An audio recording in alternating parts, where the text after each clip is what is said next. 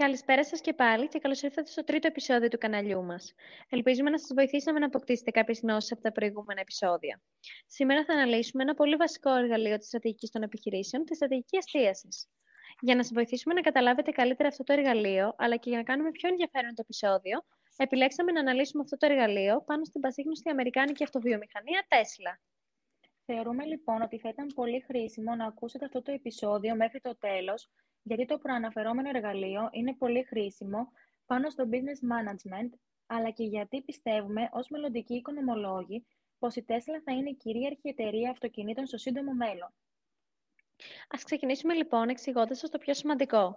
Τι είναι λοιπόν η στρατηγική εστίασης ή αλλιώς niche marketing; Σαν όρος, ακούγοντάς το πρώτη φορά, ίσως μπερδευτείτε. Όμως είναι πολύ απλά τα πράγματα. Στην ουσία, η επιχείρηση επικεντρώνεται σε ένα τμήμα της αγοράς με ιδιαίτερα χαρακτηριστικά, στο οποίο παρέχει ένα προϊόν, ακολουθώντας στρατηγική χαμηλού κόστους ή διαφοροποίησης. Με τη στρατηγική χαμηλού κόστους ή αλλιώς ηγεσία κόστους, στην ουσία προσφέρουμε ένα προϊόν ή μία υπηρεσία με το μικρότερο δυνατό κόστος στην αγορά. Ενώ με τη διαφοροποίηση προσφέρουμε ένα προϊόν ή μία υπηρεσία με διαφοροποιημένα χαρακτηριστικά έναντι του ανταγωνισμού. Αυτό ακριβώς δηλαδή που κάνει και η Tesla. Προσφέρει ένα σχετικά ακριβό προϊόν, το ηλεκτρικό αυτοκίνητο, όμως σημειώνει ογκώδη πωλήσει καθημερινά γιατί δίνει στον κόσμο το κάτι διαφορετικό. Και με το σωστό marketing τους πείθει ότι μπορεί τώρα να δίνουν πάρα πολλά χρήματα, αλλά στο μέλλον θα έχουν κάτι που κανένας άλλος δεν το έχει. Δεν μπορεί να την, να την ανταγωνιστεί καμία επιτυχημένη εταιρεία σε αυτό το κομμάτι. Ούτε το Toyota, ούτε η Fiat, ούτε καμία. Ε, κάτι που επίσης πρέπει να αναφέρουμε είναι ότι πρέπει ε, για κάποιες μεταβλητές, ε, ότι υπάρχουν και κάποιες μεταβλητές εστίασης. Η μία είναι ο γεωγραφικός χώρος, δηλαδή έχει σημασία σε ποια χώρα ή πόλη βρισκόμαστε, καθώς δεν ισχύουν παντού οι ίδιες συνθήκες. Για παράδειγμα, το να επενδύσεις στον ρουχισμό στην Αφρική είναι άτομο. Η δεύτερη μεταβλητή, λοιπόν, είναι ο τύπος καταναλωτή. Δηλαδή, παίζουν πολύ σημαντικό ρόλο το ύψος εισοδήματος, ε, το επίπεδο εκπαίδευσης, η ηλικία και σίγουρα οι περιοχές ενδιαφέροντός τους. Τέλος, έχει μεγάλη σημασία το ίδιο το προϊόν να είναι ελκυστικό και να μην είναι εύκολο να, μιμηθεί, να το μιμηθεί κάποιος. Αν η εταιρεία επιδιώξει να συνδυάσει τη στρατηγική εστίαση και την ηγεσία κόστους και τη διαφοροποίηση, θα έχει σίγουρα το επιθυμητό αποτέλεσμα. Θα έχουμε υπερτίμηση του προϊόντος και της υπηρεσίας και παραγωγή με χαμηλό κόστος. Τι καλύτερο λοιπόν, θα αποκτήσουμε το ενδιαφέρον και την εκτίμηση του πελάτη, ενώ ταυτόχρονα θα παραγάγουμε συνεχώς με μειωμένο κόστος. Βέβαια, για να επιτευχθεί όλο αυτό, χρειαζόμαστε ευέλικτα συστήματα παραγωγής, συστήματα άμεσου χρόνου και ανασχεδιασμό επιχειρηματικών δραστηριοτήτων. Η Τέσλα υποστηρίζει στην εστίαση αγοράς, εφαρμόζοντας τη γνωστή θεωρία των πόρων ή ικανοτήτων, που αφορά, όπως καταλαβαίνουμε, τους πόρους, τις ικανότητες αλλά και τον ανταγωνιστικό της πλεονέκτημα. Α ξεκινήσουμε λοιπόν αναλύοντας τους άλλους πόρους που χρησιμοποιεί. Στην ουσία, δηλαδή, τις τεχνικές που χρησιμοποιεί. Αρχικά καθοριστικό ρόλο παίζει η καινοτομία που κατέχει η Τέσλα. Από την ίδρυσή της τον Ιούλιο του 2013 μέχρι και σήμερα, τη χαρακτηρίζει η καινοτομία. Αυτό είναι και το κλειδί της επιτυχίας της άλλωστε. Έναντι σε όλους τους ανταγωνιστές που έχει και αξίζει να πούμε ότι αποτέλεσε εύναυσμα για πολλές εταιρείες να εισέλθουν στον κλάδο της AV, δηλαδή της ηλεκτρινίου Volt. Επίσης, ένας ακόμα άλλος πόρος που υποστηρίζει είναι οι πατέντες που χρησιμοποιεί. Σε αυτό βέβαια έχει βοηθήσει πάρα πολύ ο CEO της Tesla, ο πασίγνωστος Elon Musk, όπου δημιούργησε πάνω από 140 πατέντες με πολλά διπλώματα ευρυσιτεχνίας. Όπως αναφέραμε και πιο πριν, ένα πολύ σημαντικό πρόβλημα που κατέχουν οι επιχειρήσεις είναι από τις μιμήσεις. Η Tesla κατέχει trademarks και trade secrets που, που δυσκολεύουν πάρα πολύ την αντιγραφή και απομίμηση σε κάθε project. Όμως, πέρα από τους άλλου, κατέχει και αρκετούς υλικούς πόρου. Ο πρωταρχικός και ο καθοριστικό. Ε, Ποιος πιστεύετε ότι είναι, Φυσικά, ο προαναφερόμενος, ο Elon Musk, ο CEO που αποτέλεσε το, ε, το πρόσωπο κλειδί για την ανάπτυξη και επιτυχία της Tesla. Χάρη στη συνεισφορά του, η Tesla κέρδισε παγκόσμια αναγνώριση για τις δραστηριότητες στον κλάδο της EV ε, και της αηφόρου ενέργειας.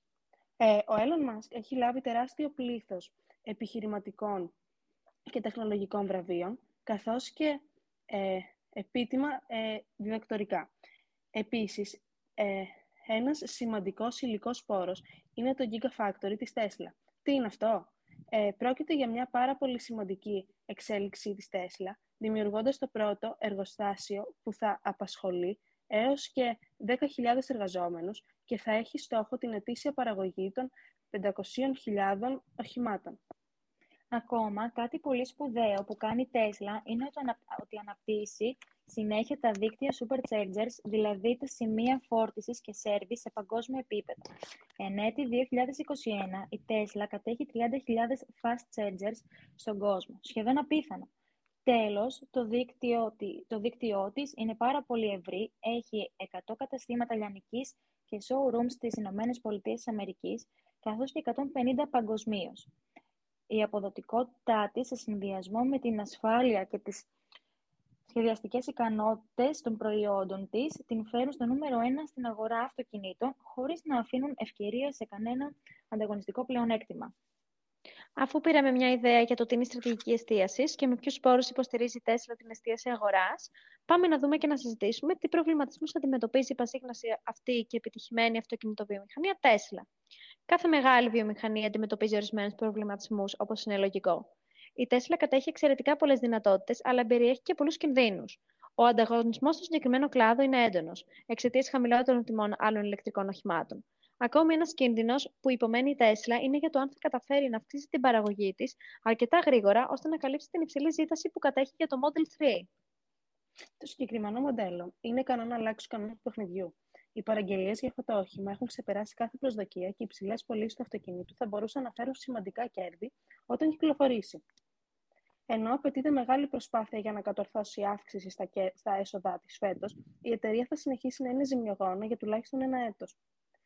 Ε, οι μακροπρόθεσμες προοπτικές για την Tesla εξαρτώνται αναπόσπαστα με την επιτυχία του Model 3.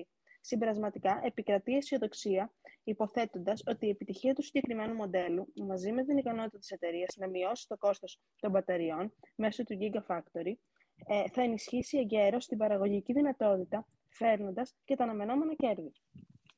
Η SWOT ανάλυση αποτελεί ένα σημαντικό εργαλείο λήψης επιχειρηματικών αποφάσεων. Η ανάλυση αυτή χωρίζεται σε δύο βασικά μέρη. Στην ανάλυση του εσωτερικού περιβάλλοντος της επιχείρησης, που είναι τα δυνατά και αδύναμα σημεία, και στην ανάλυση του εξωτερικού περιβάλλοντος της επιχείρησης, που είναι οι ευκαιρίες και οι απειλές. Χρησιμοποιείται από πολλές εταιρείες και φυσικά από την Tesla, προκειμένου να αξιολογήσουν την κατάσταση που βρίσκεται σήμερα, με σκοπό να πάρουν αποφάσεις και να διαμορφώσουν έτσι τη μελλοντική τους στρατηγική. Όσον αφορά τα δυνατά σημεία, αρχικά χρειάζεται η ύπαρξη ενός ισχυρού brand name υψηλής καινοτομίας, καλή διαχείριση των πωλήσεων με σκοπό την έντονη ανάλυση πωλήσεων, προμηθεύοντας παράλληλα και άλλες βιομηχανίες αυτοκινήτων. Μία συμφωνία, για παράδειγμα, με την Panasonic θα αναβάθμιζε την δυναμικότητα της εταιρείας. Από την άλλη μεριά, οι αδυναμίες της ανάλυσης εσωτερικού περιβάλλοντος της Tesla περιλαμβάνουν αρκετά υψηλές τιμές σε σχέση με τους ανταγωνιστές, επηρεάζοντας τόσο τους πελάτες όσο και την ανάπτυξη των πωλήσεων που θα δημιουργούσε αύξηση των εσόδων της στις υπάρχουσες αγορές.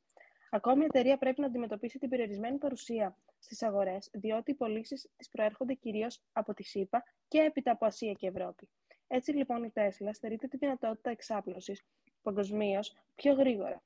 Επιπλέον, η εταιρεία, ε, παρά τη μεγάλη αύξηση των πωλήσεων, παραμένει ζημιογόνα λόγω του υψηλού δανεισμού της. Τέλος, η Τέσλα παρουσιάζει μακρά παράδοση, δηλαδή διανέμει τα οχήματά της σχεδόν ένα χρόνο μετά την παραγγελία, λόγω της περιορισμένης παραγωγικής δυνατότητας. Αφού τελειώσαμε με το εσωτερικό, ας περάσουμε στην ανάλυση του εξωτερικού περιβάλλοντος. Όπως αναφέραμε και προηγουμένως, το εξωτερικό περιβάλλον της επιχείρησης περιέχει τις ευκαιρίες και τις απειλές.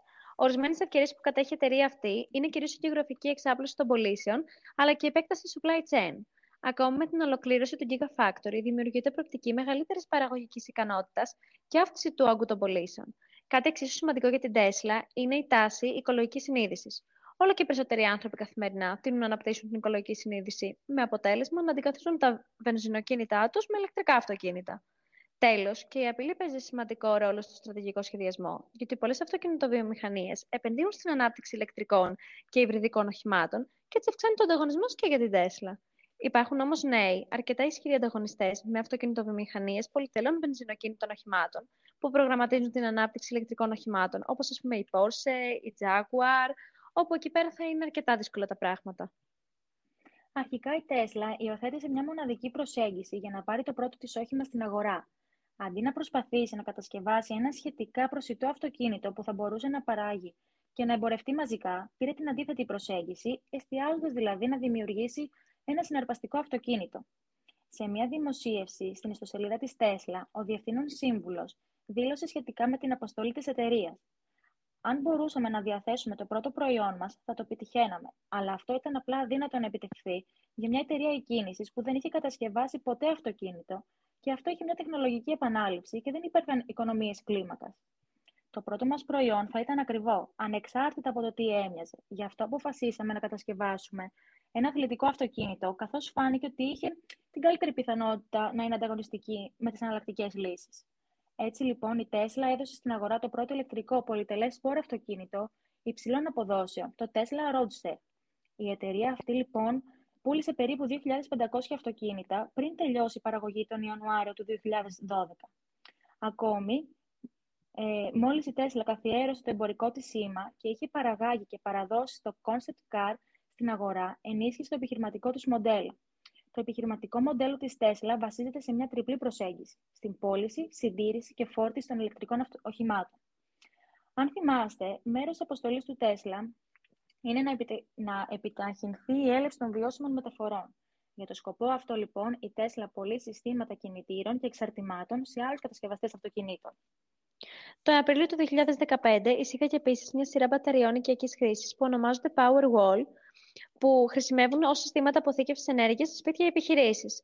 Έχουν σκοπό να συνδεθούν με ένα ηλιακό ενεργειακό σύστημα και, και μπορούν να χρησιμοποιηθούν ως εφεδρική ίσκης όταν η ηλεκτρική ενέργεια διακόπτεται ή όταν η ζήτηση αιχμής είναι υψηλή. Μέχρι στιγμής η Tesla κατασκευάζει και πολύ μόνο ένα μοντέλο των αυτοκινήτων της. Αυτό σίγουρα θα αλλάξει καθώς αυξάνει τις δυνατότητες παραγωγής και σχεδιάζει συνέχεια νέα μοντέλα. Η Tesla εισήλθε στην αγορά με το Sport Roadster. Όταν εισήγαγε το Sedan, που ονομάστηκε Model S τον Ιούνιο του 2012, είχε σταματήσει να παράγει Roadster. Η εταιρεία αναμένει να αρχίσει να παραδίδει το επόμενο νέο της αυτοκίνητο, που πολλοί μπορεί να το έχετε ακούσει, το μοντέλο Χ, το 2015. Η Tesla ανακοίνωσε επίσης το μοντέλο 3, ένα σεντάν με χαμηλότερες τιμές, το οποίο θα κυκλοφορήσει το 2017.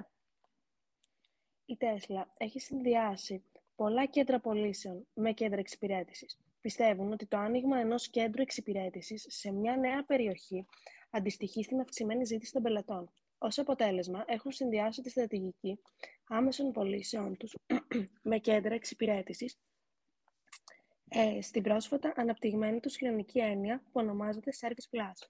Οι πελάτες μπορούν ε, να χρεώνουν ή να εξυπηρετούν τα οχήματά τους στα κέντρα εξυπηρέτησης ή στις θέσεις Service Plus. Επίσης, σε ορισμένες περιοχές η Tesla απασχολεί αυτό που ονομάζει Tesla Ranger. Τεχνικοί κινητής τηλεφωνίας που μπορούν να εξυπηρετήσουν οχήματα από το σπίτι σας. Μερικές φορές δεν απαιτείται καθόλου τεχνικός επιτόπου. Το Model S μπορεί να μεταμορφώσει ασύρματα δεδομένα, έτσι ώστε οι τεχνικοί μπορούν να δουν και να διορθώσουν κάποια προβλήματα σε απευθείας σύνδεση, χωρίς να χρειαστεί ποτέ να αγγίξουν φυσικά το αυτοκίνητο. Από τις 31 Δεκεμβρίου του 2014 υπάρχουν 95 θέσεις εξυπηρέτησης Tesla και περισσότερο στον δρόμο. Κινήτων δεν εφεύρεσε το ηλεκτρικό αυτοκίνητο ή ακόμα και το πολυτελές ηλεκτρονικό αυτοκίνητο, ηλεκτρικό αυτοκίνητο.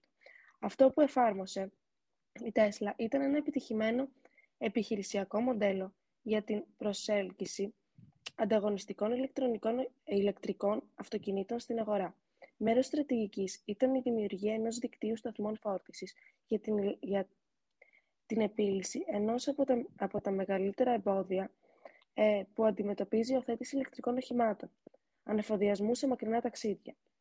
Το μοναδικό επιχειρηματικό μοντέλο της Tesla, το οποίο ε, περιλάμβανε τον έλεγχο όλων των πωλήσεων και των υπηρεσιών, είναι ένας από τους λόγους για τους οποίους το απόθεμά του έχει αυξηθεί από την αρχική δημόσια προσφορά του δικό της δίκτυο σταθμών Supercharger, όπου οι οδηγοί μπορούν να φορτίσουν πλήρως τα οχήματα Tesla σε περίπου 30 λεπτά δωρεάν.